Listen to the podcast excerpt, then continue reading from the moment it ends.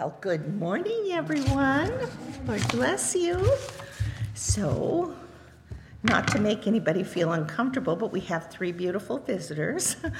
Uh, we have we have Ray and Sue and Ron. So after service, make sure you have a chance to talk to them. And I'm so glad that to see Maureen. You must be feeling better. Hallelujah. So. Um,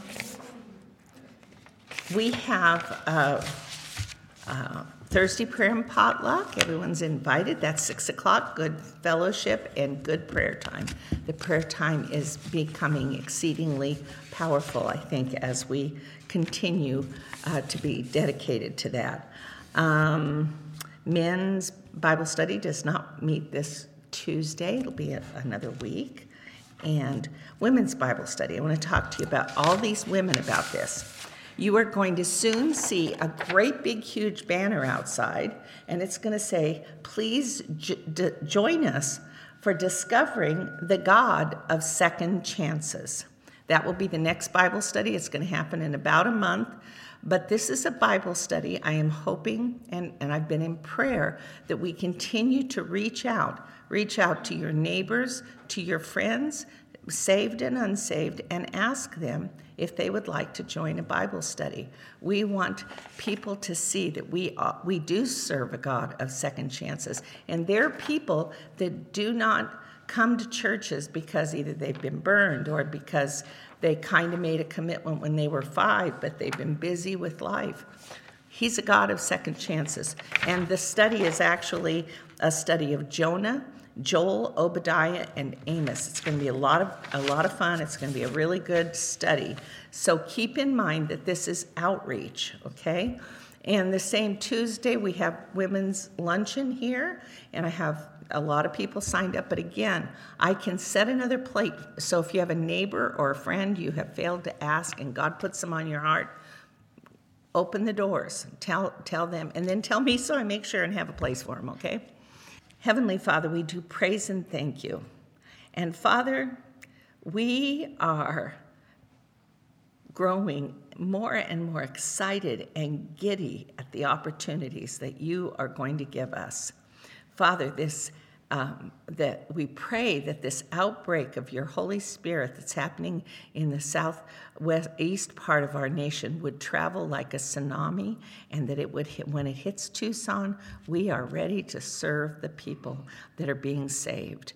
And Father, we pray for as the prophecy said, a billion souls would be transferred out of the kingdom of darkness and into your glorious light. We pray, Father, that we would be ready and willing to do the things that you show us to do. We thank you for Pastor Ray. We ask you, Father, to bless him and us as he brings his message today. And we pray all these things in Jesus' name. Now, before I leave this little pulpit, I want to read from you uh, to you out of the book of Habakkuk. It's not a book that everybody reads all the time, but listen to this passage. How long, O Lord, must I call for help, but you do not listen, or cry out to you violence, but you do not save? Why do you make me look at injustice? Why do you tolerate wrong? Destruction and violence are before me. Their strife and conflict abounds. Therefore, the law is paralyzed, and justice never prevails. The wicked hem in the righteous so that the justice is perverted. Now God is going to answer him. Look at the nations and watch. Be utterly amazed. For I'm going to do something in your days that you would not believe. Even if you were told, you would not believe it. How powerful is he to give that word to Linda to share with you this morning and how it's going to apply to our devotional today. And this morning I stopped at the Starbucks at Harrison and 22nd, and I had my little devotional book in the windshield. And this young man who's just shining with the love and peace of Christ, he says, Have you ever heard of Samaritan's Purse? And I said, Yeah. And he says, Well, he did a trip to Alabama to do some outreach through the Samaritan's Purse down there. And if you get a chance, look up Justin at the Starbucks at 22nd and Harrison and just encourage and bless him. Formula for peace. Great peace have those who love your law, and nothing causes them to stumble. God has a plan for peace, and it is found in his Son, Jesus Christ, whom the Bible calls the Prince of Peace. But we have rejected God's plan. Wars still ravage our world and our own lives. Why? Jesus said the problem is within us, each one of us in mankind. Out of the heart proceeds evil thoughts, adulteries, fornications, murders, theft, covetousness, wickedness, deceit, lewdness, an evil eye, blasphemy, pride, and foolishness. What a list. Our war is real in this rebellion against God, and it's becoming an unending misery. But God longs to see this rebellion cease. That is why the Lord Jesus Christ came. By his death, he provided the way for us to be reconciled with God. And when we have that peace with God, we have it in our hearts and we have it with each other. This happens as we repent and receive Christ. The war is over, for God extends the peace treaty to all who come to Christ. And the hope for today God promises perfect peace to those whose minds are fixed on him. Who doesn't have who doesn't want to have perfect peace? If we are focused on God and his word, no financial woe, health crisis, or family drama will cause us to stumble.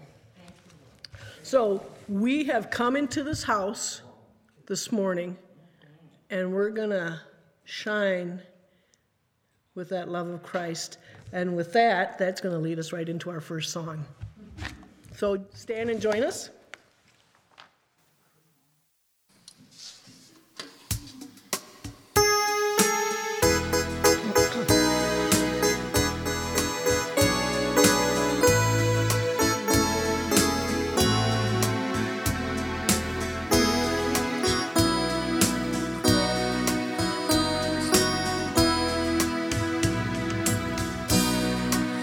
We have come into his house,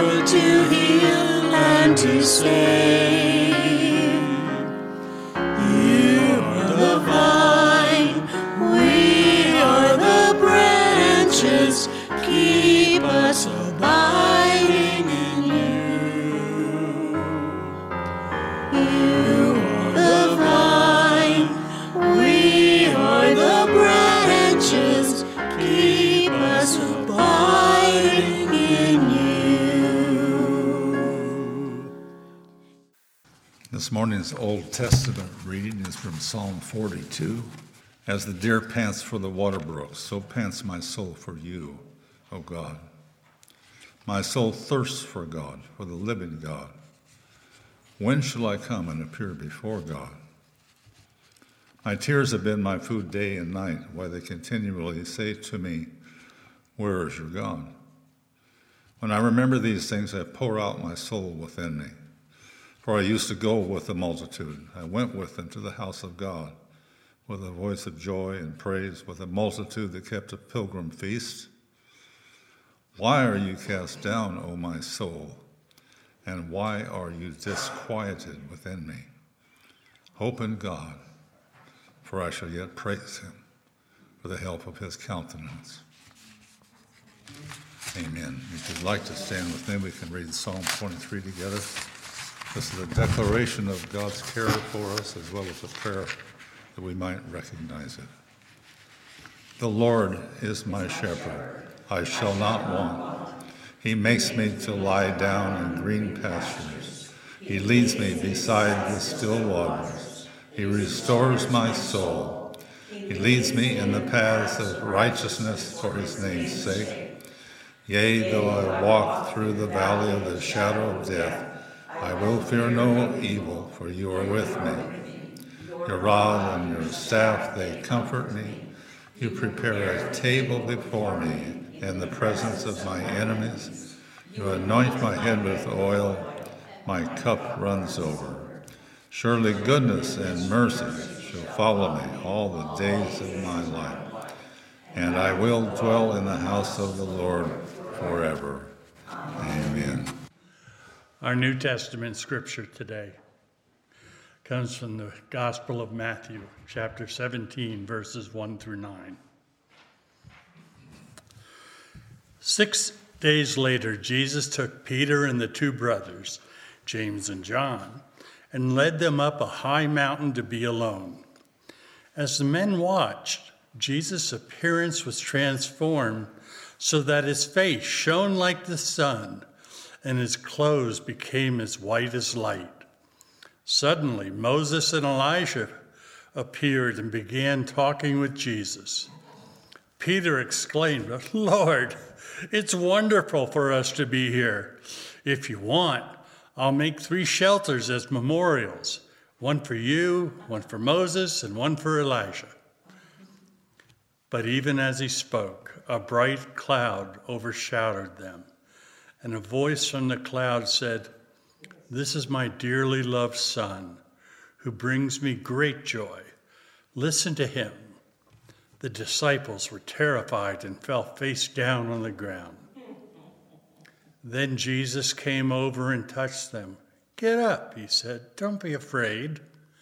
And when they looked up, Moses and Elijah were gone, and they saw only Jesus. As they went back down the mountain, Jesus commanded them, Don't tell anyone what you have seen until the Son of Man has been raised from the dead. You join me in the responsive reading today? O God, who have commanded us to listen to your beloved Son, be pleased, we pray to nourish us inwardly by your word, that with spiritual sight made pure, we may rejoice to behold your glory. Through our Lord Jesus Christ, your Son, who lives and reigns with you in the unity of the Holy Spirit, one God forever and ever. Amen. Let us pray. Heavenly Father, as we come to a time of where we give back. Lord, we can give back in so many ways. You call for us to share. Share all of us.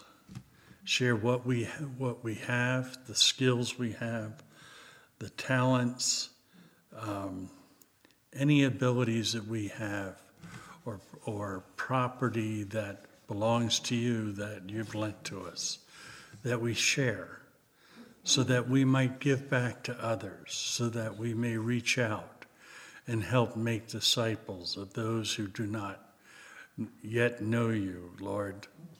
So we ask you to bless the, what we've given today, that, that we may use it wisely for the furtherance of your kingdom. This we ask in Jesus' name.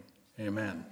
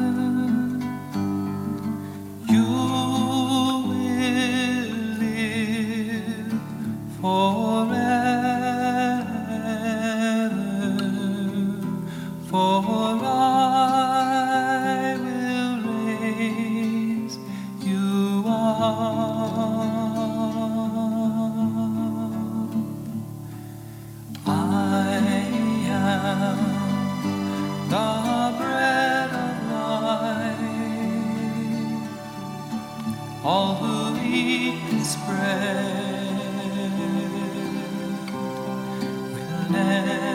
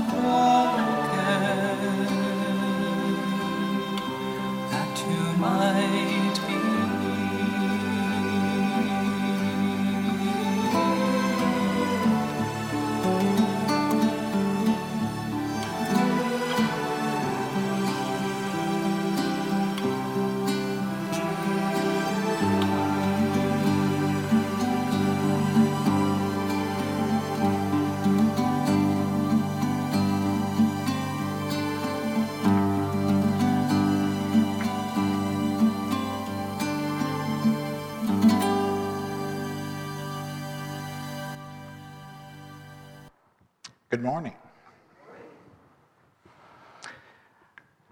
Can you show slide one, please? I love it when scripture is put to song, when the melody carries lyrics that are the truth of scripture. There are few so called modern Christian songs that I can make a sermon out of, but this is one. Slide two, please. I am the bread of life. All who eat this bread will never die. Our text this morning is John 6, 35 through 40 from the NLT. I am the bread of life. Whoever comes to me will never be hungry again. Whoever believes in me will never be thirsty. But you haven't believed in me even though you have seen me. However, those the Father has given me will come to me, and I will never reject them. For I have come down from heaven to do the will of God who sent me, not to do my own will. And this is the will of God, that I should not lose even one of all those he has given me but that I should raise them up on the last day. For it is my Father's will that all who see his Son and believe in him should have eternal life. I will raise them up at the last day. All that see his Son. That Greek word is theoreo it means to comprehend mentally, to perceive with the mind, and discern with the soul. If you ever wondered why the New Testament was written in Greek, that's a beautiful word. Greek is the language of the philosophers.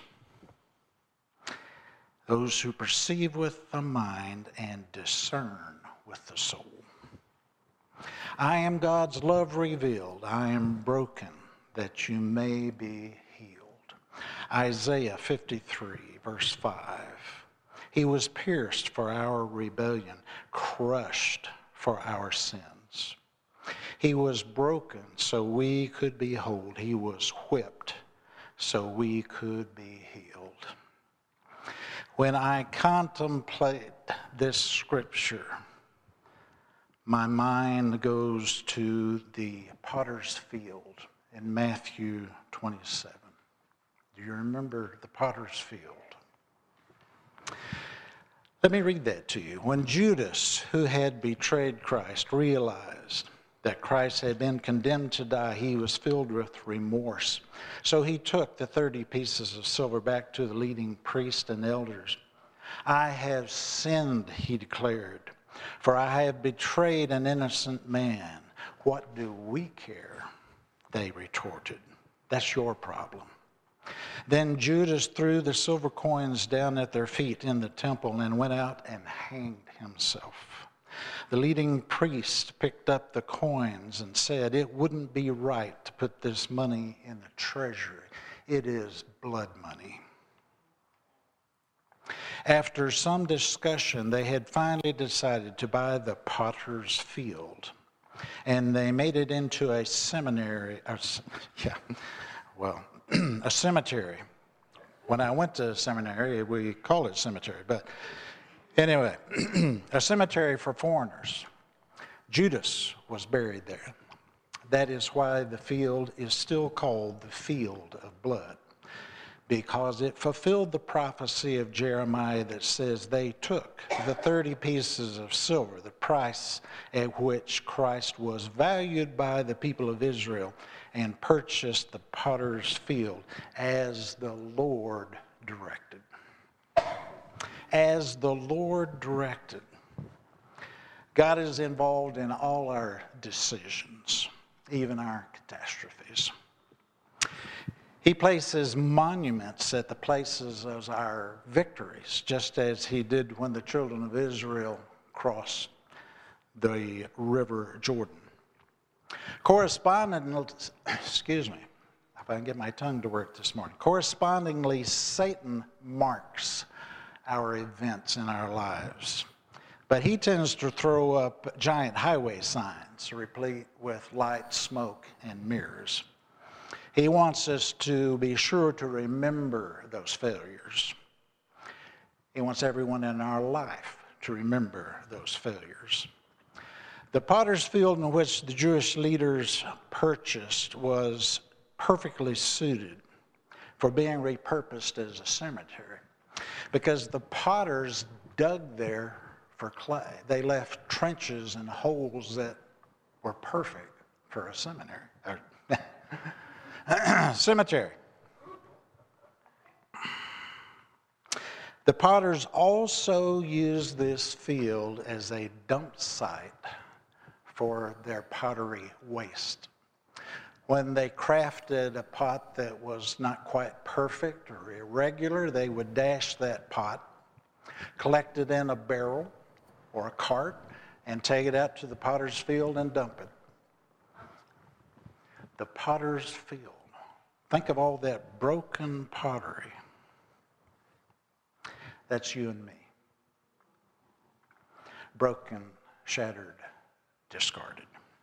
Slide three, please. There's an ancient Japanese art called kintsugi. It is the art of taking broken pottery and bonding it back together with gold. The idea is that even that which is broken has a destiny. And destiny has value. Therefore, it is worthwhile to reclaim that which is broken and recreate it. We call this redemption. To God, our destiny is precious. All our broken parts and pieces, Jesus glues back in place with absolute perfection. Better and stronger than we ever were, with the gold of his love and thereby we become a thing of great beauty and value. Oh Lord, help us to see our beauty and value as God sees us. We need to allow Jesus to show us just how beautiful we are in his sight. When the Lord allows the pottery of our spiritual man to be broken, he welds us back together with the strength of his spirit and his infinite love. He welds us back God strong. This morning, we need to comprehend that God is a God of creativity. This is part of his essence. He is always creating. This is his nature. Every moment of our lives, He is creating and recreating hearts and lives. He is the potter, we are the clay. The universe that the Godhead created is still expanding. Did you know that? This very minute, our universe, our cosmos is expanding.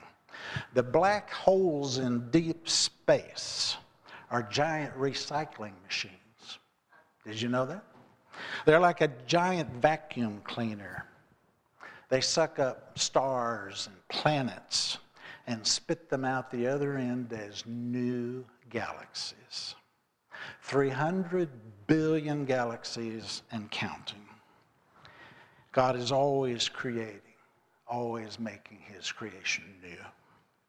We need to comprehend a creator God whose heart's desire is to recreate in our hearts the image of his son. But are we amenable? Are we willing to be reshaped, recreated? It's our decision, his compassion. Satan wants us to see Father God as our eternal judge and jury a God who is impossible to please, whose standards we cannot possibly live up to, rather than a loving God who is our closest friend. God does not judge us according to our just deserts. In other words, according to what we deserve. He judges us according to his plan. And his plan is beautiful. E.H. Peterson. God is not a police officer on patrol watching over the universe, ready to club us if we get out of hand or throw us in jail if we become belligerent. He is a potter working with the clay of our lives, forming and reforming until finally He has shaped in us a redeemed life, a vessel fit for his kingdom. Can I hear an amen? amen. Show us slide four, please. What happens when we try to tell God how we think redemption ought to work? John 5, 39 through 40 from the message. Jesus is rebuking the Pharisees. And he says, You have your heads in your Bibles constantly because you think you'll find eternal life there. But you miss the forest for the trees. The scriptures are all about me, and I am here, the fulfillment of all scripture, standing right before you. And you aren't willing to receive from me the life you say you want. We need to judge our own hearts this morning. Are we also Pharisees? Or do we at least have those tendencies? Trying to tell God, We've got this salvation thing all figured out. Or are we like the people in John 6 24 only wanted a free lunch? Sure, slide five, please. Let me give you some context here. Jesus, just the day before, has fed the 5,000. Actually, that's more like 10,000 because first century Palestine was kind of sexist. They only counted the men. So at least 10,000. But uh, here in this verse, they're saying basically to Jesus, we don't care about your teaching, where's the food? By the way, the fish and bread you gave us yesterday was fabulous, best we've ever tasted. Don't you know it was? Think about the wedding at Cana. What did the wine steward say? Best I've ever tasted. But these people, dinner and a show, and it's free. John 6 24. So when the crowd saw that neither Jesus nor his disciples were there, they've gone looking in the spot where he was yesterday. They got into their boats and went across to Capernaum to look for him. They found him on the other side of the lake and asked, Rabbi, when did you get here?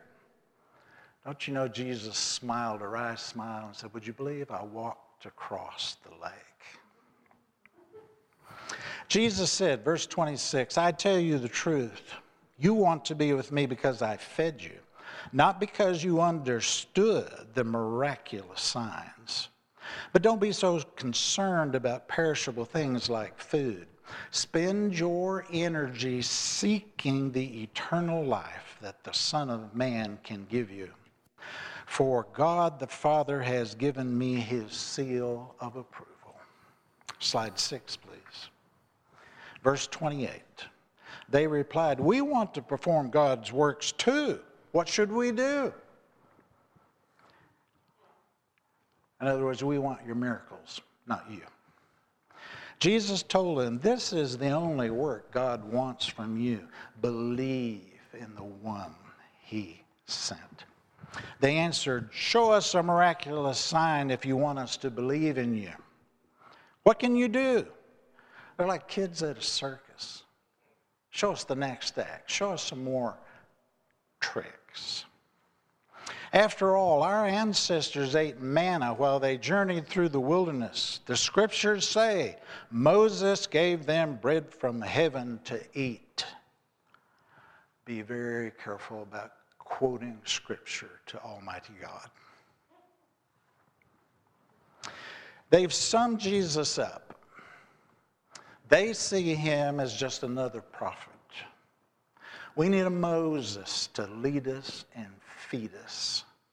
So, enough of this Son of God, Son of Man stuff. Where's the food? Slide seven. Sir, they said, give us that bread every day. Whoops, I skipped over. Jesus said, I tell you the truth, Moses didn't give you bread from heaven, my Father did. And now he offers you true bread from heaven. The true bread of God is the one who comes down from heaven and gives life to the world. Slide seven. They said, Sir, give us that bread every day. They're still fixed on earthly bread, material things. Let me ask you, why was manna placed in the Ark of the Covenant?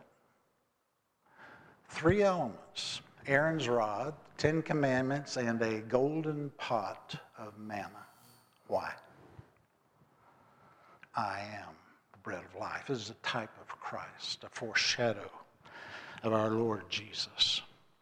These people are several generations past God having delivered Israel out of the clutches of Egypt. But they have the same mentality that left an entire generation dead in the desert. They're complainers, doubters, and scoffers, just like those who wandered in the desert for 40 years. Anybody remember Keith Green? So you want to go back to Egypt where it's warm and secure, eating leeks and onions on the Nile. Manna waffles, manna burgers, manna souffle, manicotti, banana bread again. Complainers, doubters, scoffers. Jesus is thinking, You weren't there. You didn't live it. You didn't taste it. You know the story, but you learned nothing from it. You don't understand. And you don't remember what happened when they complained about the manna the serpents. Jesus replied, I am the bread of life. Whoever comes to me will never be hungry again. Whoever believes in me will never be thirsty, but you haven't believed in me, though you have seen me. However, those the Father has given me will come to me, and I will never reject them. For I have come down from heaven to do the will of God who sent me, not to do my own will. And this is the will of God, that I should not lose even one of all those he has given me. All who see his Son, theoreo, to perceive with the mind and discern with the soul. Do you remember the sermon I preached a few months ago? I am the gift of God to his Son. Think on that. John 17. Jesus is praying to the Father for all those who will believe on him and everyone who will believe on him in the future. And he prays this just before he climbs Mount Olives the last time, where he will be arrested and put to death the next day. Slide 8, please. John 17, Father, I have revealed you to the ones you gave me from this world. They were always yours. You gave them to me, and they have kept your word. Now they know that everything I have is a gift from you, for I have passed on to them the message you gave me.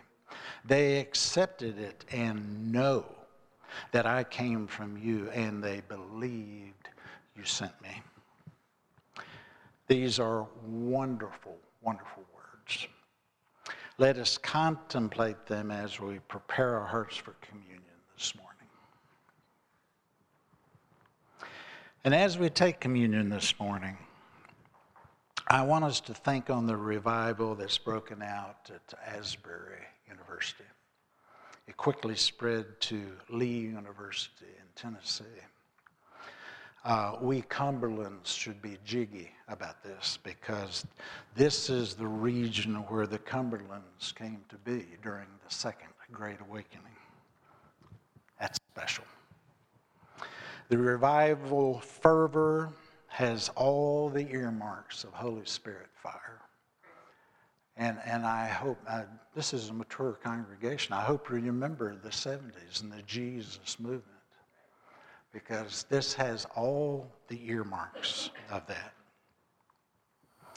this could very well be the last days revival we've been praying for. So let's take communion. Jesus took the bread. He gave thanks to God for it. He broke into pieces and he gave it to the disciples.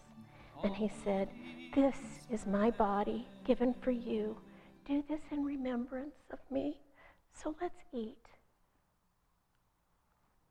Christ gave them another glass of wine, saying, This wine is the token of God's new covenant to save you, an agreement sealed with blood that I shall pour out to purchase back your souls. Amen. Let us drink the cup together.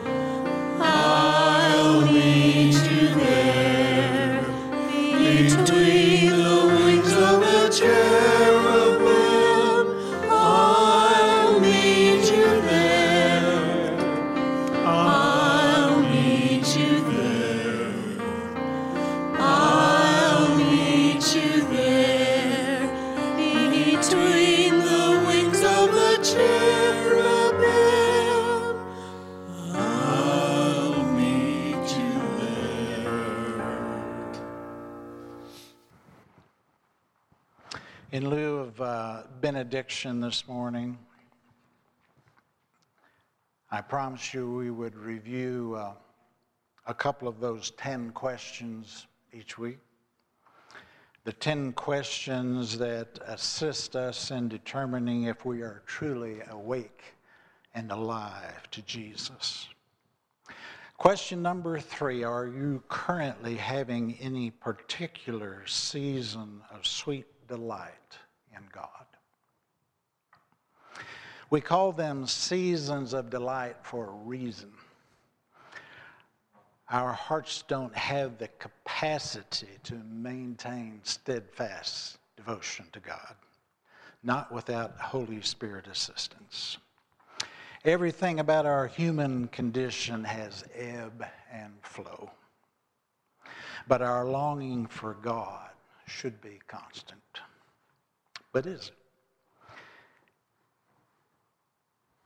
Does anyone remember that balladeer of the uh, hmm, 70s and 80s, Dan Fogelberg? His song, Gypsy Wind. And though our hearts may turn, it's only when you listen that you learn. And I wonder at the ways the strands of love meander through our close and distant days ebb and flow. It burns our thirsty souls and chases reason far away. That is the move of the Holy Spirit. Does your, sto- your soul still burn? That's the question. Are you thirsty for God? C.S. Lewis, he said, Our emotions are notorious liars. What he meant was this if you base your spiritual life on your emotions, you will be easily fooled. Life in the Spirit has no need for emotions other than as an outlet for the ecstasy we find in the love of Christ.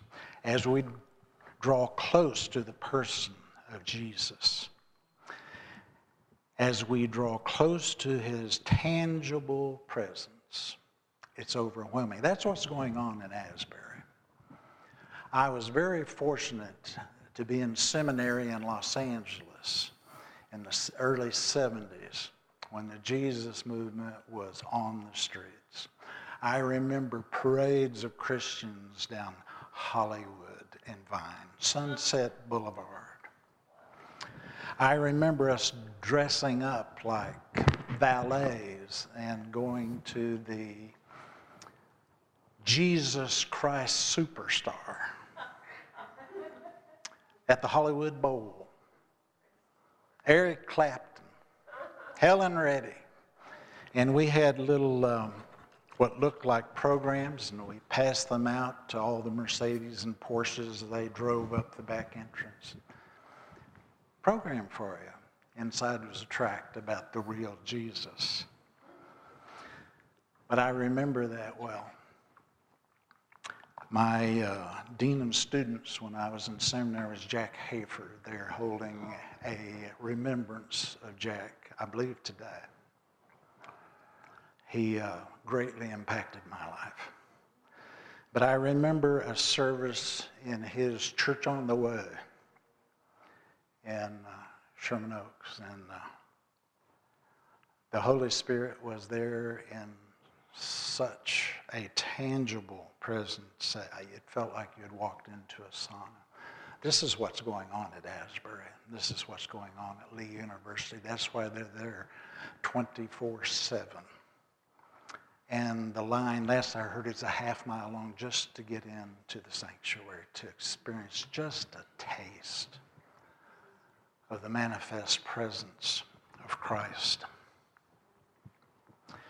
Calvin talked about the manifest presence of Christ. As a matter of fact, he dialed it down a little bit and said there is a cultivated presence of Christ. It requires you to dig down deep and cultivate your relationship with Him. The pilgrims, as they fled England, for the new world. They called revival the manifest presence of Christ. That's what we're seeking. But we have a choice. We can remain in our coffins, keep Jesus at a distance because we fear we might actually have to relinquish the reins of our life to someone else. Or we can throw caution to the wind and fly fully into that flame like a moth and be consumed. It's our choice. Psalm 62, verse 5. For God alone my soul waits in silence, for my hope is from him. God's will is greater, wiser, and more intelligent than own. So I will wait. Waiting means that my hope is in God, in God in whom I trust, and from whom I receive all that I need. My will, important as it is, has found a will more important and more essential his will. My prayers are all too often an attempt to manipulate the will of God. But real prayer has me putting myself in a position to be and become what God has created for me to do for His kingdom. Waiting on God in prayer, listen to this is my disciplined refusal to act before God does. Let us pray. Father God, we are so thankful for your loving, tender mercy. Lord, you know we've all played the prodigal. We've turned away from you and gone our own way. We all play the prodigal at one time or another. But you are the gracious Father who every evening while we were gone pulled up a rocking chair on the front porch and looked to the far horizon, waiting for your child to come home. And when you saw that dot on the horizon, you ran to us. You weren't tapping your foot. You weren't pointing your finger in our face saying, You reckless child. You said, Kill the fatted calf, put a ring on their finger, give them my best clothes. My child has come home. We would wait on you, Lord.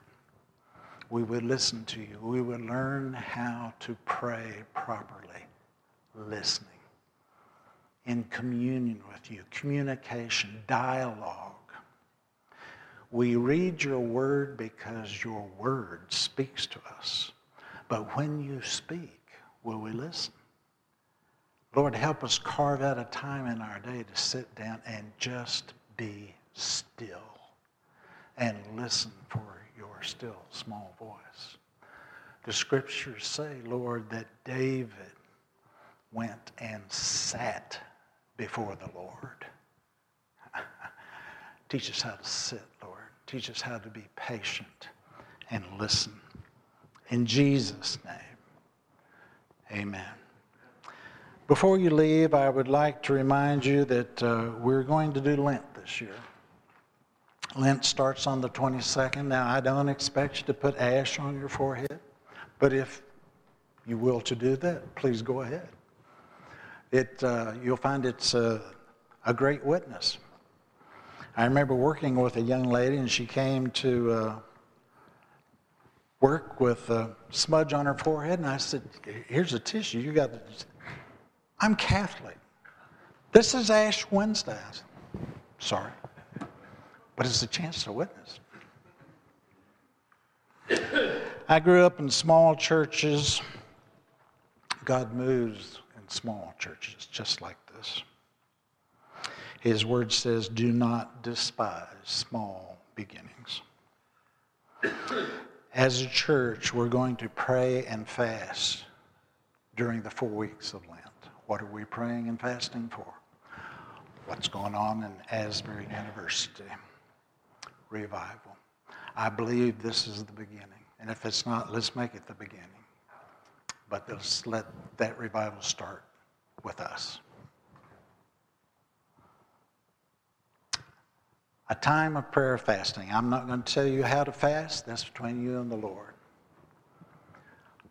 I would hope that you, as a congregation, would join with we leaders as we join together on Thursday evenings and pray for the needs of the church.